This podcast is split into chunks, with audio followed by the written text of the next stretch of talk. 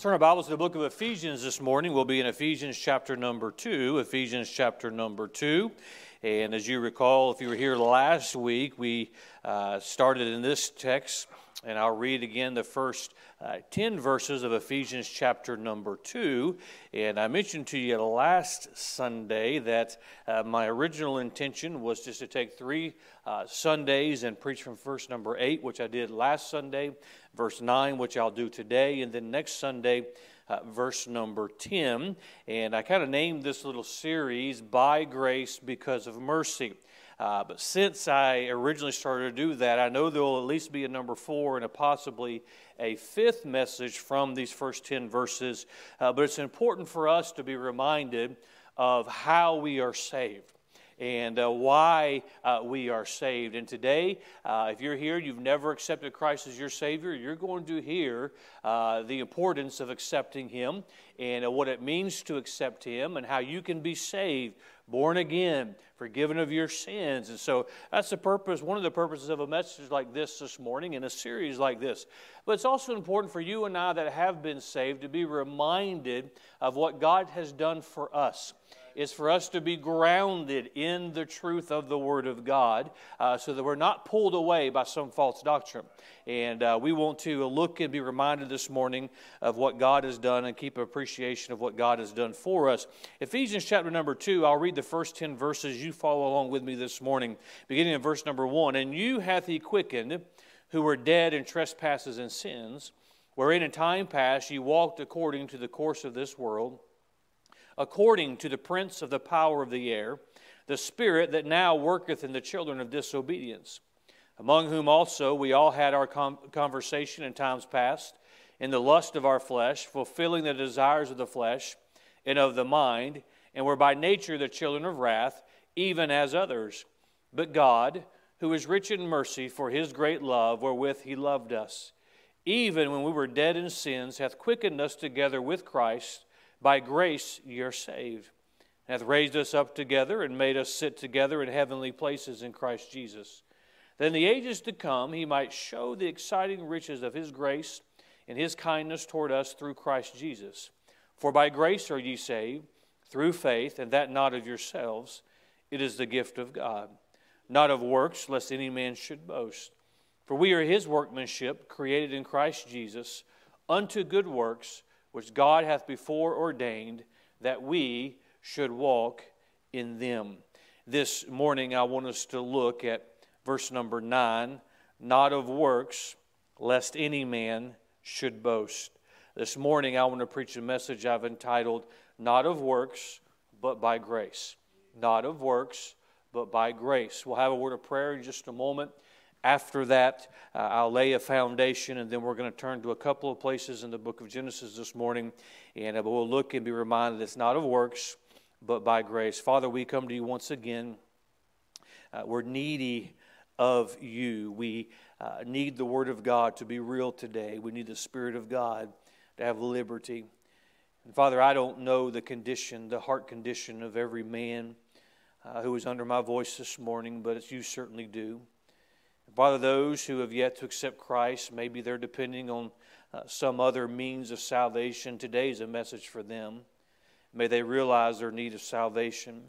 And Father, those who are the redeemed, those who have been saved, trusted Christ, accepted his payment on Calvary, may we be reminded uh, that as you work in our life and as you have saved us and forgiven us of our sins, it is a work that uh, is all of Christ and nothing that we could have attained on our own. I pray that your will be done this morning, for it's in Jesus' name we pray. Amen. Verse number nine is a short verse, it's a simple verse, but it says a whole lot. There's a whole lot that is contained in verse number nine. Not of works, lest any man should boast. I see that first part, and it's a simple statement, not of works. Might I remind us this morning that where God puts an emphasis, that's all we need to understand. When God states something as fact, it is fact. And God says in His Word, not of works. It's not of works, so man cannot boast that they are the source of their own salvation. to obtain salvation by any means but God's grace through faith would make Calvary insignificant and make man his own Savior. In, in times past, we've, we've gone through a series of the cross and Calvary and those around the cross, and I'll remind you of the account of crucifixion in, in Scripture and the brutality that Christ endured on the cross, the physical suffering that he endured on the cross, the spiritual weight upon himself as he took upon him the sins of the world. All of that would be insignificant if man could save himself. All of that would be insignificant. Christ would have endured all of that. And I'm going to get a little bit ahead of myself, but uh, those that would say they believe in Christ's crucifixion and they believe in the resurrection, but they must have the church for salvation, uh, those very things are at conflict with themselves. Not of works. Well, Pastor, if it's not of works, how is it? I remind you of verse number eight it's by grace. We cannot spend any time on a message this morning where we look at not of works, lest any man should boast, without being reminded what it is by. It's by grace. That unmerited favor. The grace of an almighty God who is a just God who demands justice, demands sin be paid for. It is His grace through faith, as verse number 8 reminds us. That belief in Christ's sufficiency, not our own. You cannot look at this verse in verse number 8. We see it's by grace. We see those words, Are you saved? I'll mention once again this morning what I spent some time on last Sunday, but I have to remind us to put in context the message for the day. That word saved is a, is a word that's in our everyday vocabulary, but for somebody who's been saved, it means a little bit different than somebody who doesn't know what it means to be saved. We're saved from our sins, we're saved to uh, perfection. We are saved by the grace of God. And friend, this morning, I can have security, I can have confidence in my eternity, not because of what I've done, but because I've been saved. You read of the horrible place called hell, and I don't fear hell this morning because I've been saved from hell. We look at our sins and the disappointment we have in our own flesh as, as we always fall short of the perfection of God. But I'm saved from my sin. I'm saved from those things because of the grace of God. To be saved, we're reminded it's not of self. If you're saved this morning, you didn't save yourself. If you're here this morning and you were to be asked very pointedly, Are you saved? If you were to say, Well, it's of myself, you're not saved. You cannot be saved of self. You're not saved of man's ability. For one man to say to another, Thy sins be forgiven given you, is blasphemous because one man cannot save another. You, man does not have the ability to be saved. It's, it's not if you're not saved because of man's standing and where you are in society and what you've achieved in life, and no matter how many degrees you've earned or, or what you've overcome in your life, uh, you can't. That is not your standing with Christ. Not of man's wisdom. There's a lot of educated people who's going to let their education stand in the way of their salvation. There's a lot of quote unquote smart people who, who are depending on their logic and the conclusions they've come to. It's not of man's wisdom are you saved. Well, why is this true? Because man is a sinner. For all have sinned and come short of the glory of God. See, friend, we, we measure things wrong. It's, I'm, I'm better than this man, but you'll always be short of God. Well, I'm not like society is and how crazy our world has gone, and I've never done all those things, and I'm, I'm above the average man, or I'm a, I've risen above in my family, but you'll always be short of God. Why is it not of works but by grace? Because man is a sinner. And because man is a sinner, man is inadequate to save himself. Oh, every, every parent in this room will understand what I'm about to say. When God gives you children, boy, it's on your heart from the day you bring them home from the hospital that one day you want them to be saved. One day you want them to know for certain they're on their way to heaven. You want them to have that personal relationship with the Lord Jesus Christ and the love of a parent for their child. If a parent could, could save them, they would. But I can certainly testify as a pastor, it's a heartbreaking thing to to, to have a message the Lord puts on your heart and you wrestle with it. You, you bring the burden with, to the pulpit with you, knowing there's lost people who are hearing of their need of salvation. And you can see the, the Spirit of God put them under conviction and they, they know they're lost and you know they're lost and they leave without ever doing business with God. I can tell you, if you'll permit me to say this as a pastor, if I had the power to save them, I would save them because I don't want anybody to die and go to hell. But friend, man is inadequate to offer salvation. Because it's not of works, no man can boast. Friend, if you're saved this morning, you're not boasting in yourself. If it's not of works, man can't brag about how wonderful he is, how self sufficient he is. I'll tell you through my lifetime and my years of ministry, there's some boastings I have heard.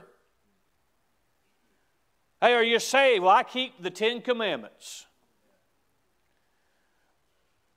Well, how do you know you're going to heaven? I'm a Catholic. Or I go to the such and such church. These sound like just simple answers, but they're boastings. Well, how do you know that you're saved? If, you're, when you face eternity, what, what is it that you're, you're going to offer the Lord for Him to accept? Well, I'm moral. Or I'm a good person. There's perspective from what is good and not. But what is that? I can't tell you countless times in my life I've heard that. Oh, how do you know you're on your way to heaven? How do you know you've been forgiven? How do you know you're saved? Well, I'm a good person. That's a boasting. Another boasting I've heard is I do good works. Now, I'm not against good works, but they're not going to get you saved. I've heard this one many times this boasting by man. I've been baptized. I've heard I go to confession. I've heard as a boasting, I pray. I've heard this one many times. I, I have my own belief. I, I know what you're saying, and you've put me on the spot, and you've asked me about my eternity, and I, I answered you and told you I'm going to heaven, and you've you hadn't just taken that. You asked me how I know I'm saved. Well, I have my own belief. Pastor, I believe my own way. That's a boasting. I give to the poor. I've heard this one many times too. I'm fine just the way I am. But my Bible says, not of works, lest any man should boast. Every excuse, every statement I just made is a boasting based on works. There's a great number of people today, I couldn't begin to number it, who go through life holding on to their works. You, you try and speak to them about their salvation, they hold on to their works. You'll know what I mean. Those of you that are soul winners will know what I mean because we often will make a statement like this in our training of, of new soul winners, before somebody gets saved, they've got to be lost. You've got to get them lost. They've got to realize they're lost. But there's so many who are full of their own pride as man, and they hold on to those works. Because quite frankly, if you've never been saved, that's all you have to hold on to. But God says it's not of works, lest any man should boast. This morning, I'm going to give you four reasons man should not boast of their works. I'm going to read from Genesis chapter number 11, but I'll give you reason number one man is incapable of getting to God. When someone says, I'm a good person, they are saying, because I'm a good person, I'm good enough to enter into the presence of the Almighty God. When a person says, they say, Why are you saved? Well, I'm a, I'm a Catholic or I go to such and such a church. What they're saying is, because of my church membership and affiliation, that is good enough for me to get to the Almighty God who is holy and perfect. When somebody in their boasting says that, well, well, I, am fine just the way I am, or I pray, or, or I've done this or that, or I grew up in a Christian home, what they're saying is, because of the way I grew up, that is good enough for me to get access to God. We must be reminded man is incapable of getting to God. Genesis chapter number 11, we read an interesting story. And I'll read the first several verses. In verse 1, and the whole earth was of one language and of one speech. And it came to pass as they journeyed from the east that they found a plain in the land of Shinar, and they dwelt there. And they said one to another, Go to, let us make brick and burn them thoroughly. And they had brick for stone, and slime had they for mortar. And they said, Go to, let us build us a city and a tower whose top may reach unto heaven. And let us make us a name, lest we be scattered abroad upon the face of the whole earth. Man was going to build a way to God. And in verse number five, and the Lord came down to see the city and the tower which the children of men builded. And the Lord said, Behold, the people is one, and they have all one language, and this they begin to do, and now nothing will be restrained from them which they have imagined to do. Go to, let us go down, and there confounded their language, that they may not understand one another's speech.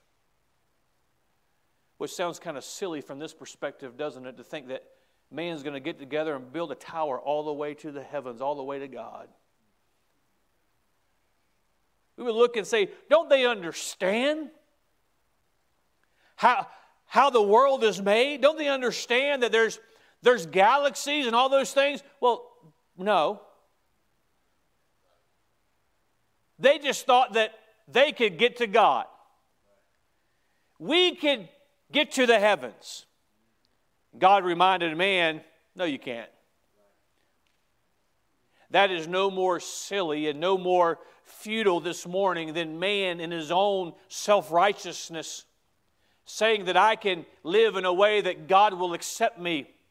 I'm good enough and I can do certain things that where I can have access to God. And friend, man is incapable of getting to God. That's why Jesus reminded man in John 14, 6 that he is the only way. Jesus saith unto him, I am the way, the truth, and the life. No man cometh unto the Father but by me. Your good works will not get you to the Father. Your standing in life will not get you to the Father. And what you know will not get you to the Father. Your education will not get you to the Father. Uh, feeding the poor will not get you to the Father. Uh, being a member of the church will not get you to the Father. The only way to get to the Father is the Lord Jesus Christ. And friend, if you're saved this morning, you know that's true. You may have tried to get there yourself, but when you heard of the Son of God lay down his life to pay your sin debt so that you might have forgiveness, you might have salvation, you can be saved from your sins, through faith you accepted that payment, and yet, through Christ, you have access to God. Four reasons man should not boast of their works. Man is incapable. It's not that God doesn't let man, which he doesn't, but man's not capable of entering into his presence. Statement number two, the second reason I'll give you this morning that man should not boast of their works is man is incapable of offering a worthy sacrifice. If you turn back just a few pages, if you turn to Genesis, Genesis chapter number four, we read the story, as we would call it, of, of Cain and Abel. And we know that the end of that story is Cain kills Abel because Cain's sacrifice was rejected, Abel's was accepted by the Lord. Why was that? We read in Genesis chapter 4, beginning with verse 1 And Adam knew Eve, his wife, and she conceived, and bare Cain, and said, I have gotten a man from the Lord. And she again bare his brother Abel, and Abel was a keeper of sheep, but Cain was a tiller of the ground. And in process of time it came to pass that Cain brought of the fruit of the ground an offering unto the Lord. And Abel he also brought of the firstlings of his flock and of the fat thereof, and the Lord had respect unto Abel and to his offering. But unto Cain and to his offering he had not respect. And Cain was very wroth, and his countenance fell. And the Lord said unto Cain, Why art thou wroth? Why is thy countenance fallen? If thou doest well, shalt thou not be accepted. And if thou doest not well, sin lieth at the door. Unto thee shall be his desire, and thou shalt rule over him. We see in Scripture Abel was accepted because he brought the firstlings of the flock. He followed God's instruction, and that sacrifice was a picture of the Lord Jesus Christ and the blood that was shed. Cain brought fruit of his works. He was the tiller of the ground and the fruit of what he did, the fruit of his effort. It wasn't the fact that he took that which had rotted and brought it to God, it was the fact that he brought anything that he produced to God. Well, I've given God the best. It's not a matter of what you give him, it's a matter of what Christ has done. And he rejected Cain's because Cain offered his works. Verse 6 is a very telling verse. There's a lot of people who would get mad at what I'm preaching this morning. There's a lot of people who get upset at this idea that because I'm this or because uh, I, I, my, my church membership is here, that you're telling me that I can't be saved, I can't get to God. Well, in verse number six, the Lord said unto Cain, Why art thou wroth, and why is thy countenance fallen? If thou doest well, shalt thou not be accepted? You know what Cain should have done? Like maybe somebody out here ought to do? Instead of getting upset, you go back and you get your, your, your, your the fruit of your work off of the altar. Go get you a spotted lamb like he's instructed. Follow his example. Then he'll accept your sacrifice. Friend, if you're lost this morning and you've never been saved, don't get upset at this preacher because he's telling you the truth. Don't get upset at this preacher because somebody lied to you, somebody convinced you that you could get yourself to heaven. What you ought to do is you got, ought to accept Christ as your Savior and get it straight and get it right and accept that payment for your sin. Then you'll be accepted because man is incapable of offering a worthy sacrifice. In Colossians chapter 1, verse 19, we're reminded, For it pleased the Father that in him should all fullness dwell. Talking about Christ. And having made peace through the blood of his cross, by him to reconcile all things unto himself. By him, I say, whether they be things in earth or things in heaven, God has established He's made peace with man one way through the blood of Christ. Through the blood of his cross, by him, he's not talking about the Pope. He's not talking about the Baptist preacher. He's not talking about those who feed the poor. He's not talking about those who keep the Ten Commandments. And by the way, no man has ever kept the Ten Commandments. He's not talking about those who believe a different way. He's talking about the Lord Jesus Christ, that through the blood of His cross, He has reconciled all to Him. You know why you and I have been reconciled to God if you've been saved? It's because of the blood of the Lord Jesus Christ that was shed. And without that, you cannot have salvation because man is incapable. You know why Christ endured those physical sufferings for mankind? Because he's the only one that was capable. You know why his blood was shed? Because his blood was the only blood that was capable. His sacrifice was the only blood that was capable. Man is incapable of offering a worthy sacrifice. Statement number three this morning. the best man has to offer is filth in God's sight. Isaiah chapter 64, verse 6, if you want to note the reference, Isaiah 64, 6, but we are all as an unclean thing, and all our righteousnesses are as filthy rags. We all do fade as a leaf, and our iniquities, like the wind, have taken us away. Many offer their righteousness, their good works to God.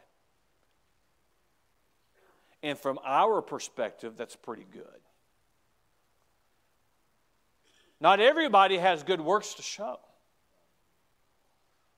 Not everybody has attempted to live a clean life, a good life, as we would say. Not everybody's trying to, to keep the Ten Commandments. Not everybody's trying to do these things that we hold to, these boastings that we have. And so we look at that and say, from man's perspective, Living a good life is better than not living a good life. From man's perspective, being moral is better than being immoral. From man's perspective, trying to keep the Ten Commandments is better than not trying to keep the, Ten Commandments.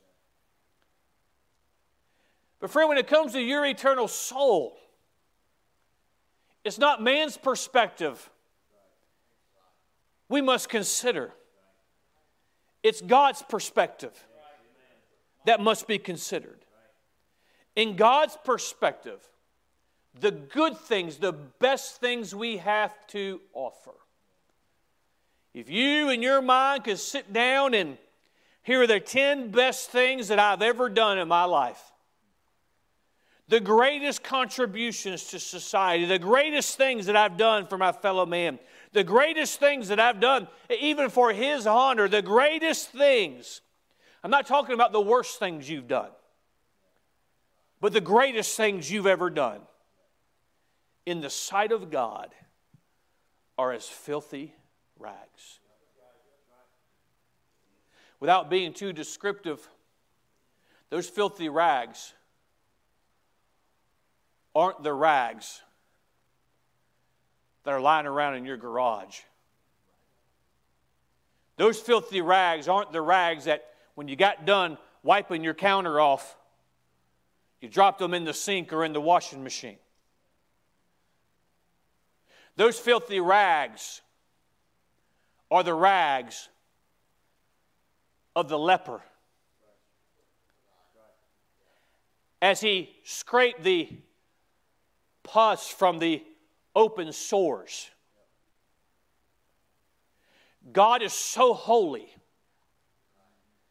and we are so wicked and so below Him that the very best we have to offer, when compared to the holiness of God, are no more than the discharge and the rags that would take the discharge from off of that disease called leprosy in the sight of God compared to His holiness, you keeping a, a, one of the Ten Commandments is nothing more than that filthy rag.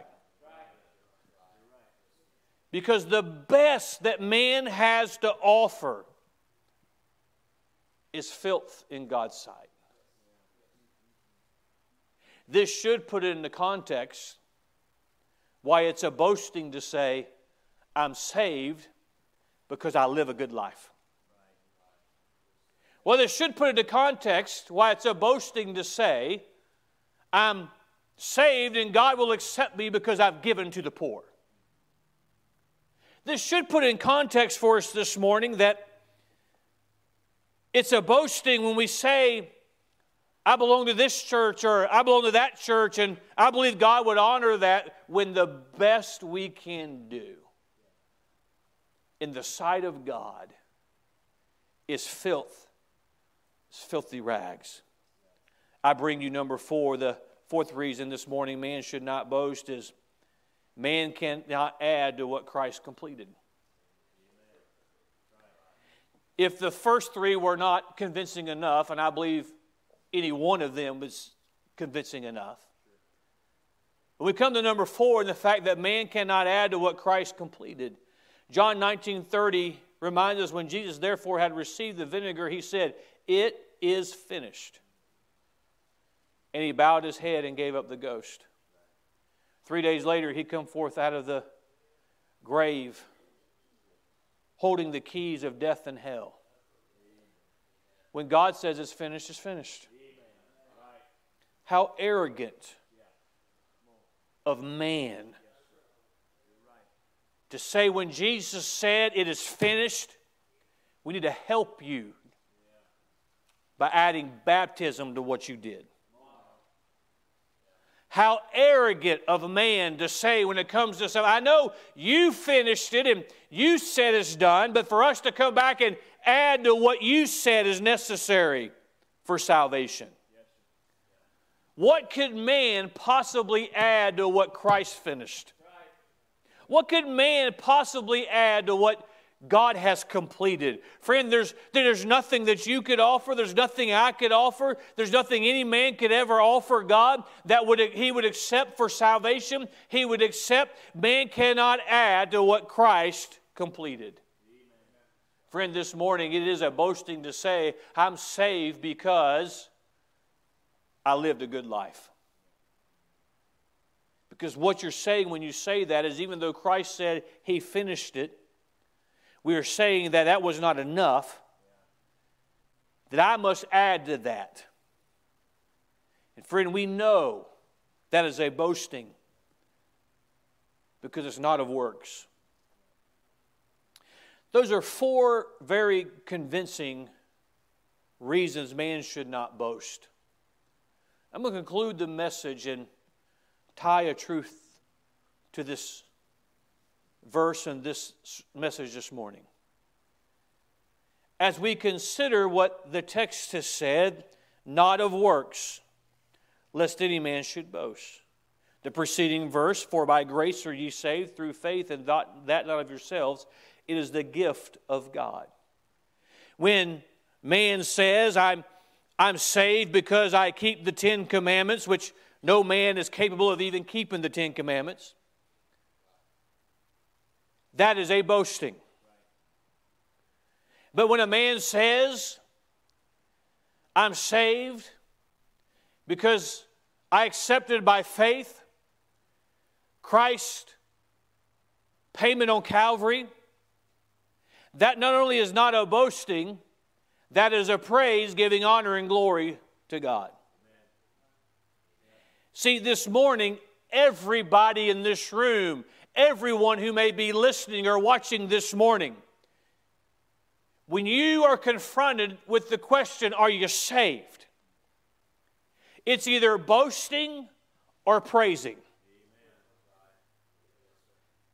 It's boasting or praising. If you are depending on you, then it can be nothing but boasting. For man to say, because I'm a church member at a certain place, that's how I'm getting to heaven, or I grew up a certain way, that's how I'm getting to heaven, is to say, is to push Christ aside and say, I am my own salvation. I am my own way to heaven. I have made a way to get to God. That is a boasting. God has said it's not of works, lest any man should boast. But for us to, with humility, to say there was nothing that I could do to get to God. I deserve to pay for my sins in that place called hell. But because of what Christ did on Calvary, because of the grace of God, the unmerited favor, the mercy that God showed, for in the moment you and I committed that first sin, the justice of God, He would have been, had every right to take us then and cast us in that place called hell because of, of our own sin. But God, in His mercy, allowed us to live. God, in His mercy, allowed us to hear the gospel. God, in His mercy, allowed us to have the opportunity to be saved. God, in His mercy, sent His Son to pay that sin debt so that we might have salvation. If you're depending on Christ, it can be nothing but praising. A message like this this morning is a good reminder for you and I not to get so full of ourselves because we are saved, because our salvation had nothing to do with us. Next week, Lord willing, we'll talk about his workmanship and what he does in us. But our salvation had nothing to do with us and everything to do with Christ. and His sacrifice, His shed blood. And friend, you and I ought to rejoice this morning. We ought to praise Him this morning for our salvation. That's why when that song, we sing those old hymns, Near the Cross, it ought to do something for us in here. We sing At Calvary, it ought to do something for us in here. When we, think, uh, we sing those songs about uh, faith and, and what we were and what God did for us um, at the cross, and we hear all of those things, it ought to do something for us because it reminds us how unworthy we are. We praise Him for our salvation. But if you're depending on you, it can be nothing but boasting. Say, oh, Pastor, I'm not sure I agree with that. Okay, let's illustrate it. All praise to Him because I keep the Ten Commandments and get into heaven. This doesn't go together, does it? Oh, oh, praise to God. He's fortunate that I lived a good life so I could get to heaven. It's either boasting or it's praising. Which are you doing today? As we saw in Sunday school, excuses aren't going to measure up. Let's be honest with ourselves this morning because God knows. We're going to conclude the service in just a moment, and we're going to have our invitation. And in the invitation, the question this morning is Are you boasting or are you praising? Friend, if you're boasting in your own self sufficiency, that's not going to get you to heaven. But Christ was offered so that we could have reconciliation. I would plead with you, I would urge you to lay down your self sufficiency, lay down your pride. Believe what God has said. Say, well, this is what, what, what, what my family's always told me. This is what, what somebody ha, ha, has instructed me. I believe God before I believe any man. I'm not asking you to believe me this morning, but I am asking you to believe the Word of God. And God has said, man cannot be reconciled to him but through Christ. See, the words of Jesus puts the lost man in conflict who says he believes in Jesus. Because a church might say that they're the way. But Jesus says, I am the way. There's only one way it's through Christ. This morning, if you're saved, it's a good day to praise God for your salvation. It's a good day to praise Him for His grace, His mercy. Well, if you've never settled your salvation, today's a good day for you to trust Christ and not yourself for salvation. Trust Christ and not a church for salvation because Christ is the only way of salvation. Father, we come to you thankful for Christ. Thank you for Calvary.